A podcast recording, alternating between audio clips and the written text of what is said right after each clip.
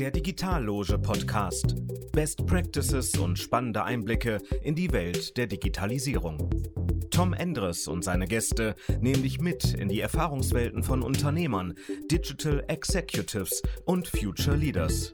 Hier bekommst du praktische Impulse und wertvolle Insights aus der Sicht von Profis.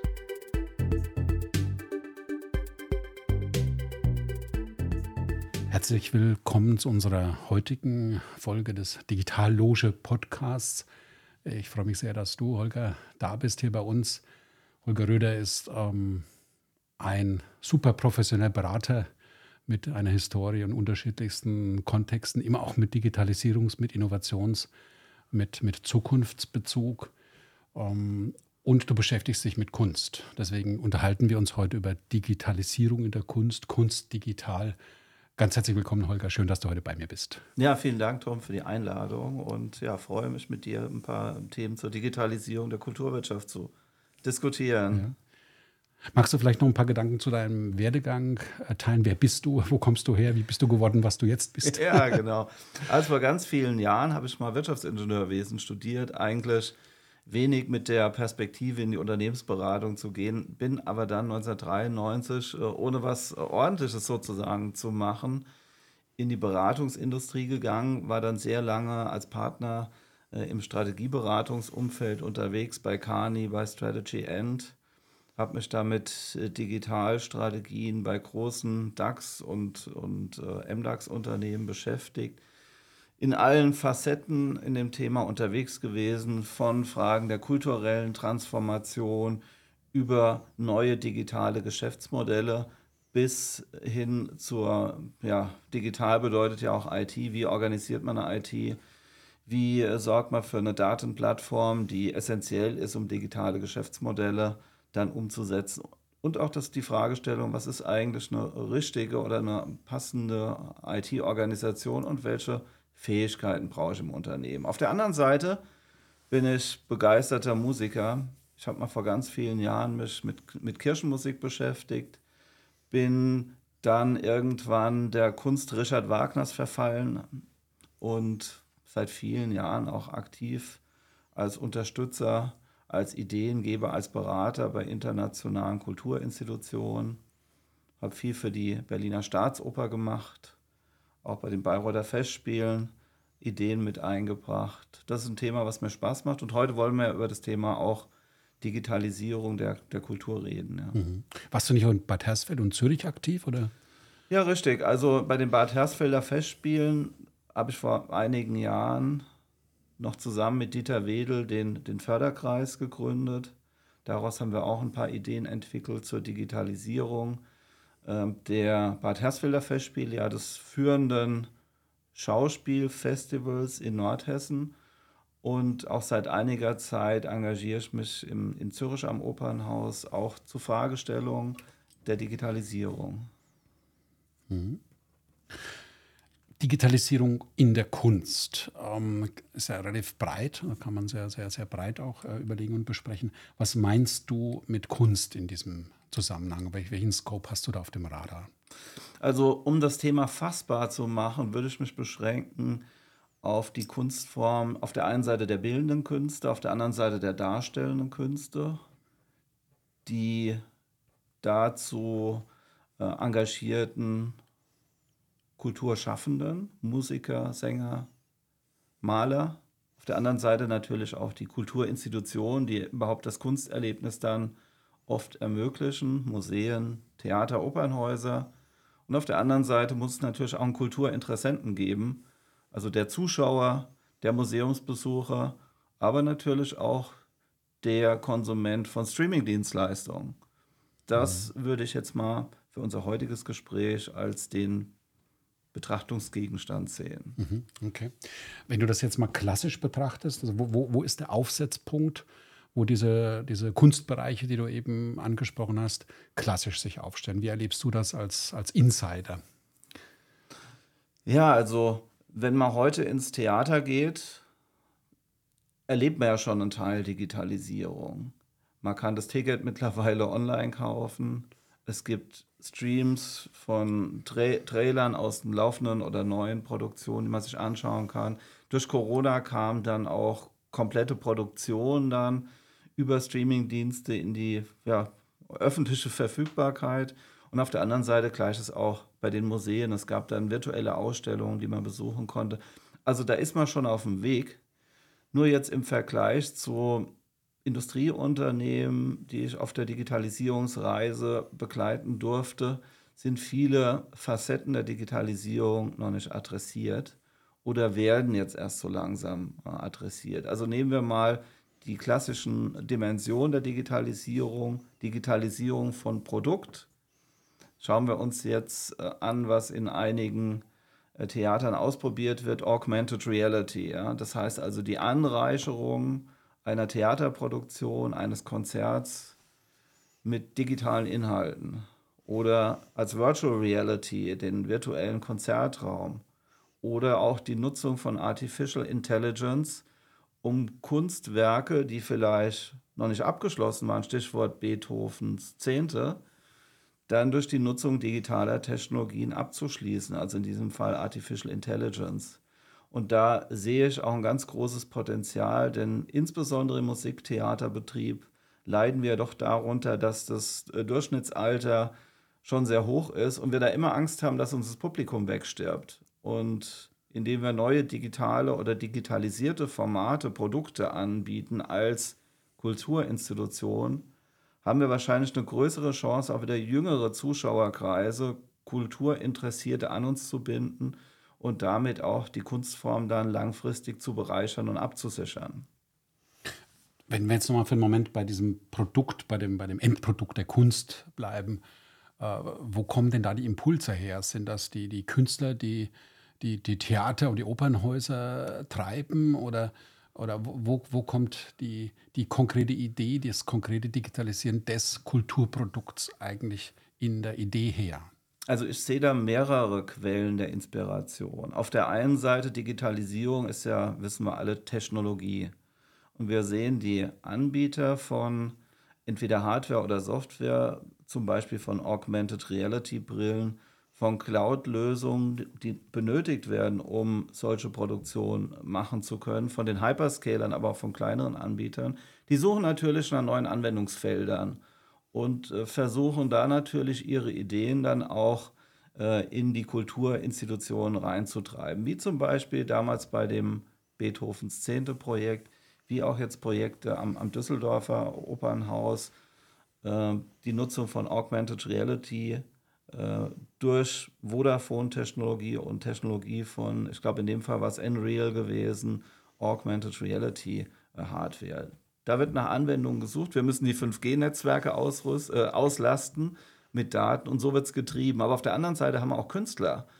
Äh, vom MIT gibt es äh, zum Beispiel auch einen, einen, Studiengang oder einen Lehrstuhl, der sich mit der Digitalisierung der Regiearbeit beschäftigt. Und da entstehen natürlich ganz neue Impulse, die die Studierenden natürlich dann weltweit äh, auch verteilen werden. Also da sehe ich das im Wesentlichen als Quellen. Ich glaube, so selbst von den Häusern direkt ist man da sehr vorsichtig. Ja? Man riskiert natürlich damit den Sprung ins kalte Wasser. Es gibt noch wenig Erfahrung damit.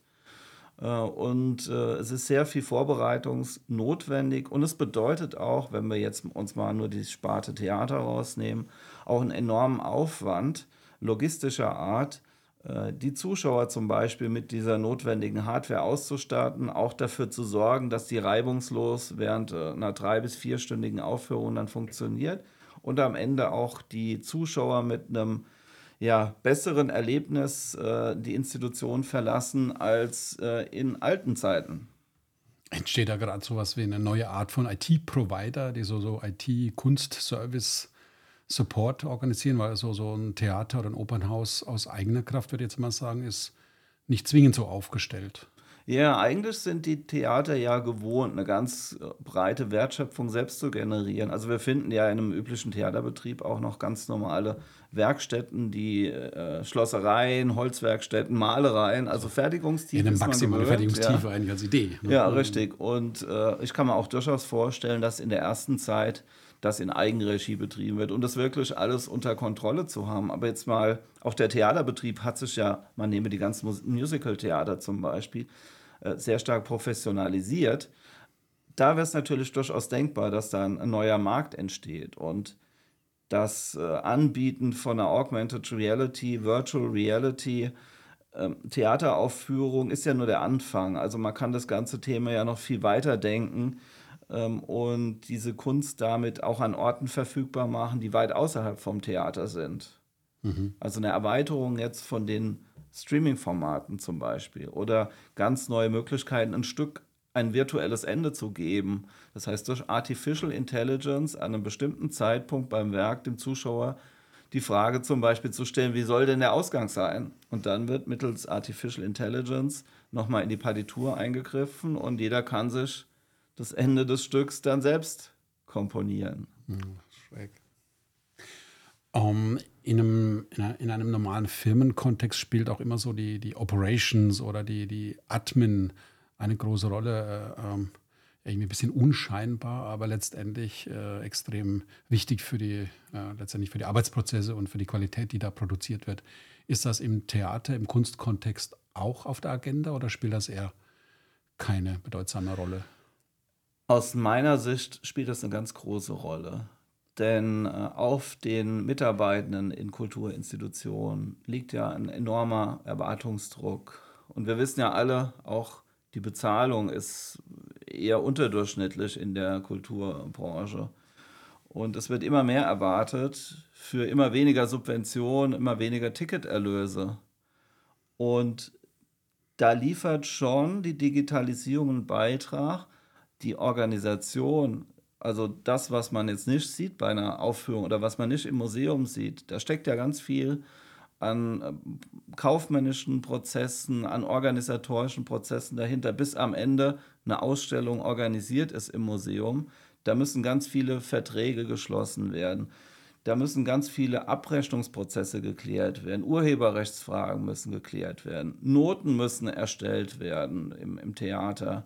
Da gibt es ganz viele Punkte, da sind viele Menschen mit ganz, sagen wir mal, transaktionalen, immer wiederkehrenden Sachen beschäftigt, die sehr viel mit Information zu tun haben. Und an der Stelle, da schaut man in so eine Organisation und sieht, da ist sehr viel manuell, da gibt es ganz viele Mädchenbrüche. Also die klassischen Ansatzpunkte als Digitalisierer, um da mal reinzugehen und zu schauen, wie kann ich denn die Arbeit für die Menschen im Kulturbetrieb vereinfachen, wie kann ich da schneller werden und aber auch die Zufriedenheit. Denn die Kulturbranche hat genauso Probleme, Nachwuchs zu bekommen. Wie kann ich das durch Digitalisierung erhöhen? Und da wird auch an vielen Stellen schon experimentiert. Man kann auch nicht sagen, dass es äh, da Museen oder, oder Theater gibt, die eine Digitalstrategie haben und im Prinzip so jeden Stein mal hochheben und gucken, was können wir da digital machen. Aber man sieht da schon einige Institutionen, die beschäftigen sich mit dem Thema und nehmen dann mal äh, einzelne Komponenten raus und schauen sich zum Beispiel an, wie es im Orchestermanagement das ganze Thema mit der Notenversorgung der Musiker digitalisieren können, indem halt nicht mehr die klassische Partitur aufgeteilt in die einzelnen Orchesterstimmen dann auf Papier ausgedruckt wird, ausgehändigt wird. Jeder muss die dabei haben, die Orchesterwarte müssen sie zu den Proben hinlegen, kostet alles viel Zeit, passieren viele Fehler obwohl natürlich eigentlich jeder Musiker zu Hause mit dem iPad probt oder mit einem Android-Device und äh, da Dienstleistungen von Notenstreamern auch äh, verwendet. Und um solche Konzepte, die uns alle im Privaten, auch den, den Künstlern im Museum und im Theater bekannt sind, die auch dann in Kulturinstitutionen dann einsetzen zu können, das ist ja eigentlich offensichtlich, aber interessanterweise noch am Anfang. Und wenn wir uns jetzt Prozesse anschauen, in dem, in dem klassischen Verwaltungskontext. Also natürlich gibt es im Theater, im Museum eine Buchhaltung, natürlich gibt es eine Rechtsabteilung. Wenn man sich da mal anschaut, wie die IT da aufgestellt ist, da finden wir jetzt mal im Vergleich mit, mit Unternehmen vielleicht eine Architektur, eine Bebauung, die wir so vor 15 bis 20 Jahren haben, mit noch sehr viel individuell entwickelter Software, mit ganz viel redundanten Datentöpfen, die man eigentlich gerne zusammen hätte, um auch als Theater ein datengetriebenes Geschäftsmodell zu haben, um besser zu verstehen, was wollen unsere Kulturinteressierten tatsächlich sehen, was sind sie bereit zu bezahlen. Die Informationen, die liegen uns nur bruchstückhaft vor oder liegen ganz und gar bei entweder bei Dienstleistern im Ticketvertrieb, bei den großen Ticketplattformen oder liegen natürlich bei den Hyperscalern, die im Prinzip ja sowas wie das globale Sprachrohr von vielen Kulturschaffenden sind, also die YouTubes, die Spotifys, die Netflixe und Co die natürlich dem einzelnen Künstler von Anfang an eine globale Plattform liegen, aber natürlich unter dem großen Risiko und Nachteil, dass er damit auch seine digitale Souveränität aufgibt, ja, und sich ganz und gar in die Hände von den globalen Dienstleistern äh, mhm. dann begeben wird. An einer Stelle würde ich gerne noch mal nachfragen. Äh, diese administrativen, operativen Prozesse, das ist ja vom von der Überschrift her wie in jedem Unternehmen. Kollaboration, Ressourcenmanagement, ERP-Systeme. Ja. Passen die Standard-Software-Geschichten, die man so Best-Practice-mäßig in der Industrie oder in, in, in normalen Unternehmen, Hochkomma, verwendet, auch im Kulturbetrieb? Oder ist das so anders? Ich meine, Notenmanagement hat jetzt ein Maschinenbauer nicht. Aber Weniger, von der Struktur her ist es dann doch so ähnliches wie Dokumentenmanagement. Äh, ist das was ganz anderes oder, oder gibt es da auch Software-Stacks, die den Kulturbetrieb speziell bedienen? Hast du da eine Wahrnehmung für uns? Ja, es gibt Anbieter von Software speziell für den Theater- und Museumsbetrieb. Mhm. Die ähm, Theasoft ist zum Beispiel ein Anbieter aus Hamburg, das an vielen Bühnen im deutschsprachigen Raum äh, genutzt wird. Das ist aber nicht so vorzustellen wie so ein klassisches ERP-System so aller SAP. Das ist im Prinzip ein hochspezialisiertes System, was die klassischen und eigentlich schon in, seit, seit 100 Jahren bestehenden Prozesse im Theaterbetrieb dann einfach elektronisch abbildet. Natürlich gibt es ja auch Innovation und, äh, und, und äh, neue Trends, die in das Produkt einfließen. Es bildet aber im Prinzip den Status quo auch ab, ja, weil es ist natürlich aus dem Theaterbetrieb entstanden. Und man hat natürlich da im Betrieb auch ganz spezielle Prozesse. Also im künstlerischen Betriebsbüro, wo die Disposition dann von den Künstlern gemacht wird. Wenn dann einer krank wird, muss ein Ersatz gesucht werden. Wenn es ein Gastsolist ist, müssen Verträge geschlossen werden. Da fallen ganz, also da fallen Aufgaben an, die findet man im klassischen produzierenden Unternehmen, auf das im Prinzip ja die SAP und Co. aufbauen, findet man da wenig. Also man findet da hochspezialisierte Software. Klar, wenn man über HR und Payroll Contract Management, Kollaboration, sowas. Ja, genau, aber das ja. ist dann halt sehr singulär. Also das mhm. ist, es gibt kein integriertes, sagen wir mal, SAP for Culture oder so, so als, mhm. als System. Mhm. Ist auch die Frage, ob man es braucht, ja. Denn äh, die, die, Frage ist natürlich, ist eine integrierte Lösung, ist zwar schon schön, wenn ich alle Daten zusammen habe, aber die Anforderungen zum Beispiel in einem Mehrspartenhaus, also wo Ballett gespielt wird, äh, Schauspiel gespielt wird, Oper gespielt wird und vielleicht auch andere Formen, die sind natürlich schon ein bisschen unterschiedlich dann. Mhm. Aber es wäre natürlich denkbar. Aber dann kommt natürlich das Thema, was du vorhin auch schon äh, an, angetriggert hattest, äh, mit auf der Agenda IT-Architektur. Genau. Das Architektur hattest du gesagt, du meinst nicht IT-Architektur, Bebauungspläne genau. und ähnliches mehr. Ja. Wie, wie funktioniert das alles gut zusammen? Wie können auch Daten und Erkenntnisse übergeben werden zwischen solchen Systemumgebungen? Das ist ja der Klassiker auch in jedem Unternehmen. Genau. Wer und da keinen digitalen Hausputz macht, hat schon verloren. Und so ist es. Und die digitale Schnittstelle zwischen den Systemen ist der Mensch aktuell. Mhm. Und eine Herausforderung wird natürlich sein, diese Aufgaben, also dass man aus, aus mehreren Systemen, Vertragsmanagement, Finanzbuchhaltung, Lohnbuchhaltung, Dispositionssystem, Spielplansystem, die Daten dann zusammentragen muss, um im Prinzip auch sicher zu sein, dass ich heute Abend die Vorstellung spielen kann. Ähm, da passieren natürlich auch Fehler, weil das sind unterschiedliche Datentöpfe, auf die man zugreift. Und da ist natürlich auch schon der Wunsch, wenn man mit, mit Verwaltungsleitern im, im, im Kunst- und Kulturbereich redet, da nach einer ähm, im Prinzip durchgehenden Lösung zu suchen, die auch jede, alle Daten dann redundanzfrei zur Verfügung stellt, ja. Mhm. Bis hin nach außen, ja. Also eine Diskussion, die es ja gibt, sind die sogenannten maschinenlesbaren Spielpläne. Also bisher ist es so, jedes äh, Theater stellt die Spielplandaten, die ja zum Beispiel auch die Ticketing-Plattformen dann brauchen, die in den Medien vorgestellt werden, ja im Prinzip für jedes Medium separat zur Verfügung. Wenn es Änderungen gibt, muss man dann halt als, als Betrieb dann auf mehrere wiederum Ticketplattformen und so zugehen, Updates machen. Und äh, solche Sachen, die man natürlich schon in elektronischen Marktplätzen äh, zusammengeführt wird, solche Informationen, sowas haben wir, haben wir in der Kulturwirtschaft nicht. Jeder hat im Prinzip da so seinen eigenen Datenturm, verwaltet den und zwischen den einzelnen Institutionen, also Kulturinteressierten, Kulturinstitutionen, Kulturschaffenden, gibt es eigentlich aktuell noch wenig oder gar keine Vernetzung. Hm. Und das, da wir, was sind dann diese auch Ökosystemdiskussionen? Genau. Wer hat welchen Beitrag, wie vernetzt man, wie eng bindet man, wo lässt man es auch separiert, genau. damit es ein eigenständiger Wertbeitrag bleibt, jetzt in der, in der Business-Sprache argumentiert. Richtig. Klingt aber symmetrisch. Ist absolut symmetrisch und dann stellen sich natürlich auch Fragen, wer hat nehmen wir jetzt mal die Hypothese, wir schaffen eine stärkere Vernetzung zwischen den Kulturschaffenden und Kulturinteressenten. Wer hat dadurch Vorteile? Wer ist bereit dann für so eine Vernetzung dann auch in irgendeiner Form Geld zu bezahlen? Wie sieht das Geschäftsmodell von so einem vernetzten, vernetzten Kulturmodell oder Kulturplattform dann auf? Das sind Fragestellungen, die noch geklärt werden müssen. Ja? Die Privatwirtschaft mit den Hyperscalern hat es ja im Wesentlichen geklärt. Ja? Also da gehen die Revenues erstmal zu den Plattformen und ein kleiner Teil dann bleibt am Ende beim, Kultur, beim Kulturschaffenden dann hängen. Ja. Gut, im normalen Business ist dann immer die Aufgabenstellung, wie kann ich mich unabhängig von den Hyperscalern machen genau. und zumindest mich in der Lage bringen zu wechseln. Richtig.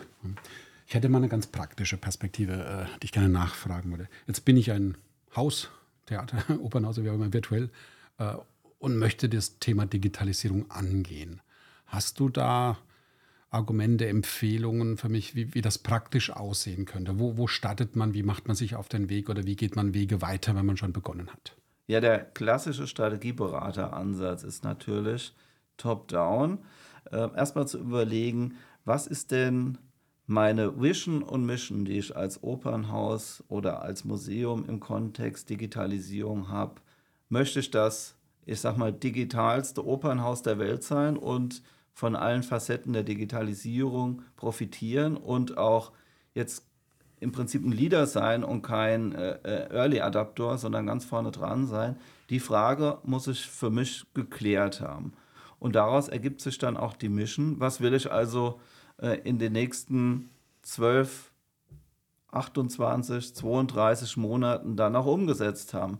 Möchte ich dann in der Lage sein, schon vollständig digitale Produktionsformate äh, meinen Kunden dann zur Verfügung zu stellen oder möchte ich mit, einem bestimmt, mit einer bestimmten Facette anfangen? Denn Digitalisierung, so ist auch die Diskussion, die ich dann mit Intendanten führe, hat ja die, die Komponente Produkt, hat die Komponente Kultur.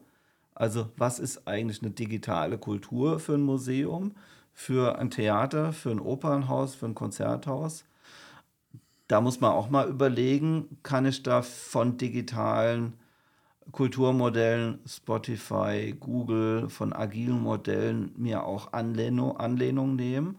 Also auch dieses äh, Transversal Thinking, nicht mehr versuchen, in Silos alles zu organisieren, sondern in Produktteams, die sich dann gemeinsam fachübergreifend mit Herausforderungen dann stellen. Das ist jetzt nicht mehr top-down, jetzt bist du schon quasi im Beteiligungskontext. Im jetzt genau. habe ich meine, meine Vision und Mission definiert und jetzt schaue ich mir an, in den drei Dimensionen Kultur, Produkt, Prozesse, dann rauszupicken, wie weit muss ich an der Stelle gehen, um meine vorher definierte Vision und Mission dann auch erfolgreich umsetzen zu können. Ich schaue mir die Produkte an, die ich in der Zukunft meinen Zuschauern, meinen Interessenten dann liefern will, entsprechen die denn auch meiner Ambition, die ich in meiner Vision dann formuliert habe? Ich schaue mir an, wie steht denn meine aktuelle Kultur? Was muss ich da noch tun, um mein Ambitionsniveau von meiner Vision erreichen zu können? Und das Dritte, und das ist eigentlich der Teil, da heißt dann einfach Ärmel hochkrempeln, ja sind denn meine Prozesse in der Lage, die Produkte auch zu liefern? Ist denn meine Mannschaft, mein Team auch kulturell so weit, das äh, umzusetzen, das aufzusaugen und damit erfolgreich dann äh, umzusetzen? Und das Ganze mache ich dann, indem ich mir meine Prozesse anschaue. Denn auf der, äh, ein Museum, ein Theater ist ja auch nichts anderes wie im Prinzip eine Fabrik die am Ende äh, äh vom Fließband fällt dann eine Opernproduktion oder fällt eine Ausstellung dann. Und diese Prozesse sich anzuschauen, Ähm, wie weit kann ich da noch die Digitalisierung vorantreiben? Wo kann ich Medienbrüche vermeiden? Wo kann ich manuelle Arbeit vermeiden? Wo schaffe ich es auch, redundante Daten rauszunehmen und nur an einer Stelle zu haben? Wo kann ich von der Vernetzung mit anderen Institutionen profitieren? Wo kann ich durch eine stärkere digitale Kommunikation, sei es zum Kulturschaffenden, also zu meinem Sänger, Musiker, Maler oder auf der anderen Seite auch zu meinem Kunden? Das kann also der Besucher einer Ausstellung sein oder des Theaters. Das kann aber natürlich genauso ein Medienunternehmen sein. Streaming-Interessierte. Streaming-Interessierte, mhm. genau. Wie gehe ich mit denen in Zukunft aus? Wie vernetze ich mich da? Und muss dann auch die Regeln festlegen, äh, zu denen ich mich dann vernetze. Und jetzt mal ganz konkret auf deine Frage hin, wie machen das Kulturinstitutionen? Dann, dann pickt man sich, und jetzt sind wir im Prinzip schon bei der Umsetzung von so einer Digitalstrategie. Dann guckt man mal, wo sind die großen nach Beraterdeutsch Pain Points in den Prozessen. Also wo ist da wirklich noch viel im Argen, wo wird viel noch manuell mit Papier gemacht, wo passieren viele Fehler. Ähm, und da reinzugehen und sich mal den Prozess genauer, aber mit allen Beteiligten, also jetzt, wenn, wenn ich mir so einen Prozess rauspicke, äh, in der Finanzbuchhaltung dann eben nicht nur mit den Leuten in der Finanzbuchhaltung rede, sondern auch äh, auf der einen Seite die, die, die, die im Prinzip Finanztransaktionen verursachen, also Werkstätten, die irgendwelche Teile kaufen. Wir haben die Lohnbuchhaltung, es muss Personal her. Wir haben auf der anderen Seite die Regieteams, die ähm, bestimmte Ausstattungen dann kaufen wollen. Die zusammen dann mal an einen Tisch zu bringen und zu überlegen, ja, wie schaffen wir es denn, dass wir den, den klassischen End-to-End-Prozess im Finanzwesen, also von im Prinzip, es besteht der Bedarf, irgendwas zu kaufen, bis am Ende Rechnung ist bezahlt, diesen Prozess dann auch äh, digitaler zu gestalten, als er noch heute ist. Ja. Und dann entwickelt man daraus das, das Leitbild für den Prozess und überlegt, kann ich das jetzt mit meiner bestehenden IT-Landschaft noch lösen? Muss ich die vielleicht grundsätzlich anders machen? Kann ich da auf Technologien, die schon etabliert sind, Robot Process Automation, AI und Co., kann ich darauf schon mal setzen an der Stelle, ohne viel anzufassen. Also da kommen wir dann zu den klassischen IT-strategischen Fragestellungen, wenn wir dann in die Umsetzung gehen. Und das muss man natürlich auch immer ausbalancieren. Natürlich kann man da versuchen, alles irgendwie digital zu machen, viel Geld auszugeben, viel Zeit äh, dann, dann vergehen zu lassen. Muss es natürlich auf der anderen Seite im Kontext sehen, wie zahlt denn jetzt konkret ähm, dieses, nehmen wir mal, dieser Finanzprozess, wie zahlt er denn am Ende in meine Digitalstrategie ein? Oder was ist das Kosten-Nutzen-Verhältnis, was äh, auf der einen Seite die Verbesserung am Prozess anschaut versus die Kosten, die entstehen, jetzt den Prozess neu zu gestalten, neue Systeme einzubauen. Und da sind wir eigentlich wieder in der ganz klassischen, bewegt uns seit 30, 40 Jahren, Fragestellung als hier oder ein IT-Business Alignment dann zu machen. Also am Ende endet auch eine Digitalstrategie im Kulturbereich in klassischen IT-strategischen Fragestellungen wenn das den Kontext in Firmen eigentlich dann doch relativ ähnlich ist, dann hat es wahrscheinlich auch Konsequenzen für Rollen und, und Player, die in dieser ganzen Organisationsaufstellung ja. einfach aktiv sind. Wie würdest du das beschreiben? Was erlebst du da oder was empfiehlst du da auch? Also was mir im Vergleich, wenn ich jetzt mit äh, Mitarbeitenden in, den, in dem Kulturbereich spreche, treffe ich in der Regel auch auf, eine, auf Menschen, die sehr offen sind für neue Technologien.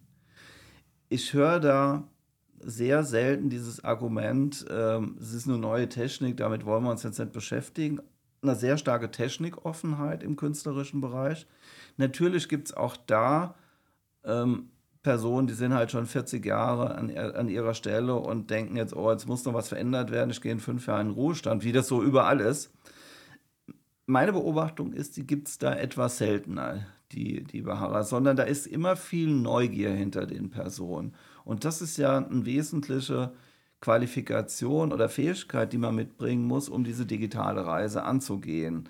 Ich habe da ein sehr positives Gefühl, dass dieser Widerstand, der oft äh, aus der Mitarbeiterschaft dann kommt, geringer ist.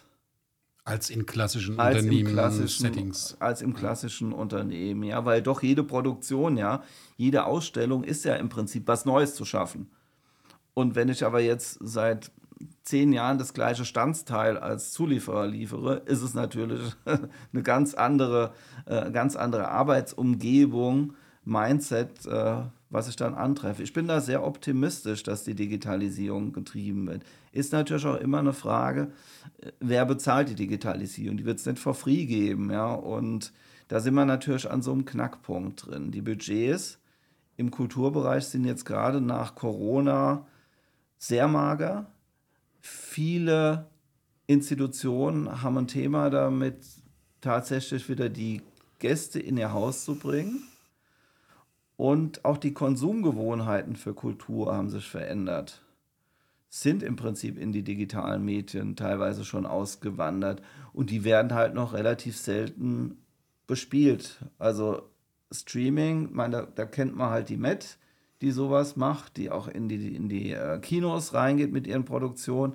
Ich, ich hab hab, würde mir sowas nie angucken. Irgendwie spricht mich das Format nicht an, weil ich brauche immer irgendwie die, den direkten körperlichen Kontakt im, im Museum oder im, äh, im Theater. Aber es scheint doch ein Trend zu sein und da muss man mal überlegen, ja, was kann ich denn an meinen Produktionen noch digital in der Zukunft an, anbieten. Aber um zurückzukommen auf die Frage nach den, nach den Qualifikationen, die ich brauche, auch der IT-Manager eines Theaters wird nicht mehr die klassische Aufgabe zu haben, dafür zu sorgen, dass das E-Mail-System funktioniert, dass Teams funktioniert, dass äh, die klassischen Theaterapplikationen funktionieren, sondern der wird viel mehr in diese Rolle des Orchestrators der Digitalisierung gehen müssen. Also die Teams zusammenbringen vom KBB, Orchesterbüro, was es da so alles gibt, Ballettdirektion in einem Mehrspartenhaus dann und gemeinsam mit denen die Digitalisierungsreise begleiten und dann auch die Verantwortung über, äh, zu übernehmen, die digitalen Services, die ich dann brauche, die Möglichkeiten zur Vernetzung mit Plattformen, Datenraum Kultur mit den Hyperscalern, das Ganze auch orchestrieren zu können. Also ich glaube, der klassische IT-Administrator im Theater, der muss sich ganz schön weiterentwickeln, um diesen, gleiches gilt für Museum, um diesen Trend dann auch wirklich unterstützen zu können und dann nicht irgendwie rechts überholt zu werden, dass dann auf einmal die Digitalisierung vom Theater dann aus dem künstlerischen Bereich dann getrieben wird, was mhm. vielleicht auch gar nicht so schlecht ist. Ja. Mhm. Hat halt eine ganz andere Dimension genau. als von Geschäftsmodell bis Kundenbeziehung bis Wiederholbarkeit. Richtig, ja. Es äh, ist dann im Prinzip eine Art gleiche Fragestellung.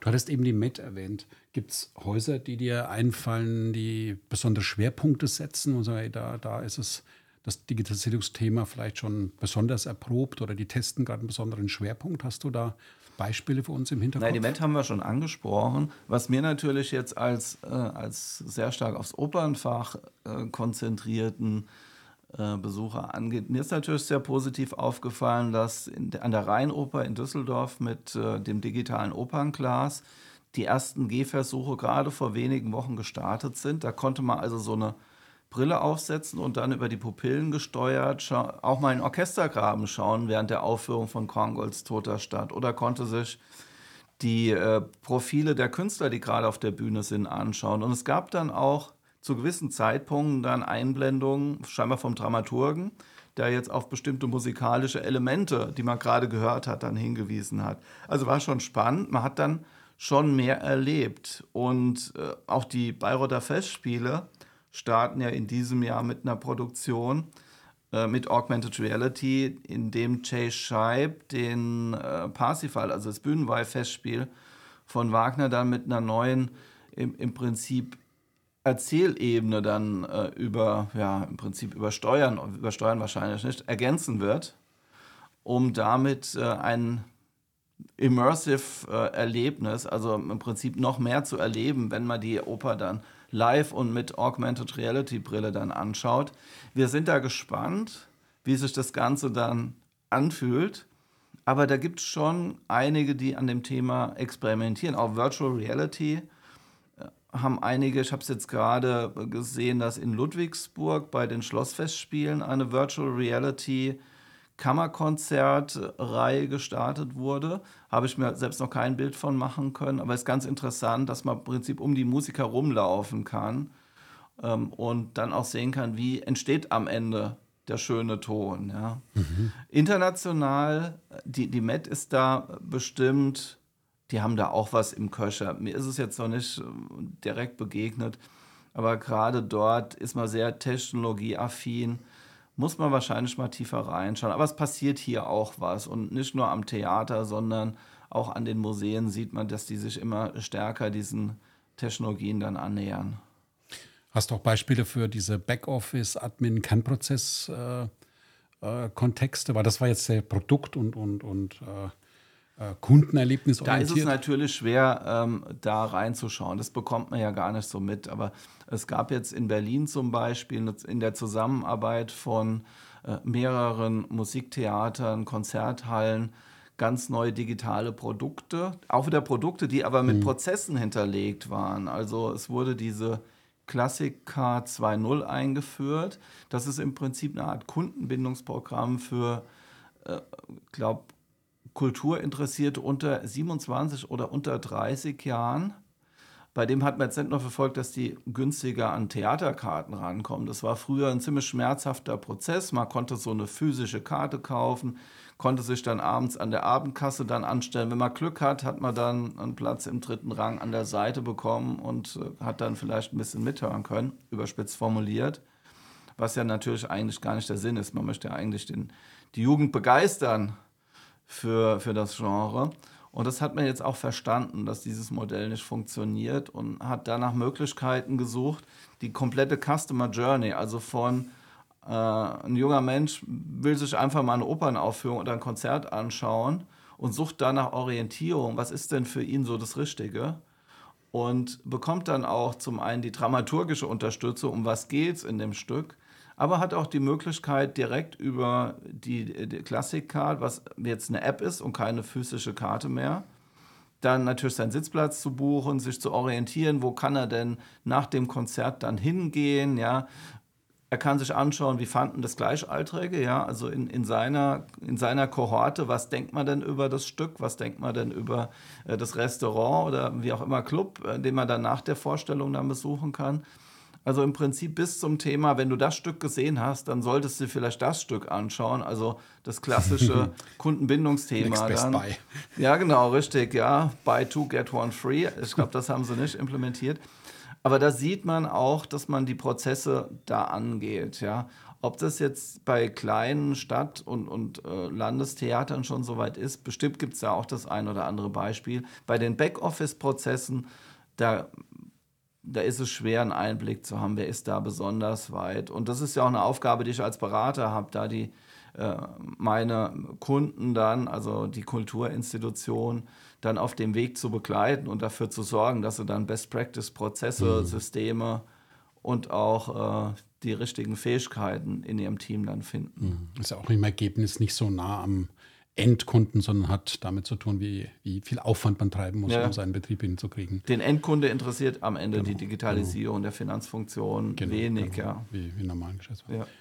Ja. Ähm, macht das jede Kulturstätte alleine oder gibt es da auch Themen, die man gemeinsam angeht? Weil äh, so unähnlich sind sie die Fragestellungen ja. nicht. Nun gut, sind äh, Konkurrenz zwischen den Städten ist auch klar, aber gibt es da auch Sachen, die, die, bei denen man Doppelpass spielt und mehr gebündelt wird?